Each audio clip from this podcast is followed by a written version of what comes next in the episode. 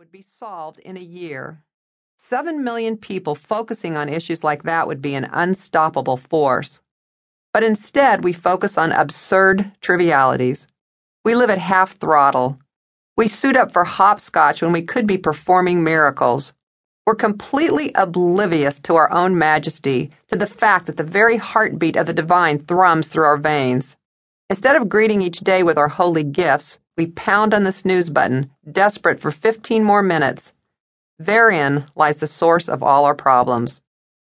Living Big is a book about hooking into the other ninety percent of our brains, loving with every ounce of our souls, stepping up to claim our wildest dreams. I used to think a big life meant getting on The Late Show with David Letterman. I used to worry I'd never find anything to inspire producers to call directory assistants for my number. I knew good and well I'd never be an actor. The odds of me making the Olympics were about two hundred eighty-five million to one, and my pets, despite my insistent coaching, could never seem to master any stupid pet tricks. And then I realized that many of the people on the talk show circuit, while certainly glamorous, are probably not any bigger than the great and terrible Oz once you actually peek behind the curtain. Yes, some of the T V actors we idolize are living big lives, but many of them are just as small and scared as the rest of us. And on the same token, there are hundreds of people whose names you've never heard of who are living giant, Titanic-sized lives. So among other things, Living Big is a book of stories. It's about ordinary people who are doing extraordinary things. It's about visionaries, dreamers, people who discarded the cushy and glamorous for a more meaningful vision, people who are on a crusade. Some of the people in this book are out to save the world, to clean up polluted oceans, to preserve ancient cultures, to administer C P R to antiquated political systems. Others long to introduce adventure and spirit to a society that has practically forgotten how to smile. Still others just want to have peace. But no matter what the mission, no matter what the vision, the people in this book all know that life is to be cherished, that no is never the right answer, and that one person can make a difference, or at least an awfully big dent. And while Living Big may appear to be a book about heroes, about other people, it's also a book about you, about what's possible within you. The people in this book haven't done anything you can't do. It's important to remember that. These people who live big simply took their gifts and put them to use.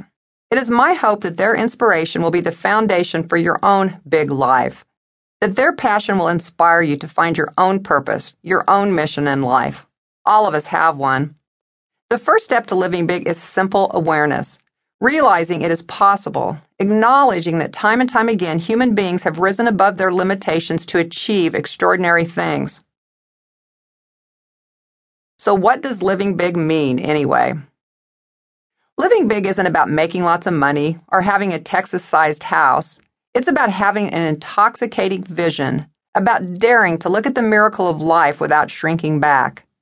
Living big means having the nerve to find your own drumbeat, sing your own song. Unfortunately, many of us still march to the same high school fight song we learned decades ago, or we sing the same old jingle that Madison Avenue invented to keep us buying their products. In case you hadn't noticed, there are an awful lot of forces out there striving to keep us in line. Living big means getting out of line. It means dancing the jig while others are waltzing. It means saying you care when you're not sure how the other person feels. It means leaping out of the limited, soul-numbing boxes we've all been squeezed into. Living big is being brave enough to claim your own truth, being bold enough to read the poem that's stamped across your heart, out loud so everybody can hear. All of us have the responsibility to find that passion that makes us want to get up on the table and dance. Walt Whitman once said that every man's job was to write his own Bible. My dream for Living Big is that each and every one of you will not only write your own Bible, but your own autobiography and your own wish list of dreams. Because quite frankly, I want to know who you are. Yes, you're wearing the same black leather jacket that everyone else is wearing this season, and you're riding the same scooter that everyone else is riding, but who are you underneath all that? What is the thing that makes you want to jump off the chair and scream with unmitigated joy? I need to know. But more important, you need to tell. We all do. So the steps to living big are pretty simple. Number one, find your passion. Number two, follow it. Instead of saying find your passion, I should probably say own your passion. Embrace it.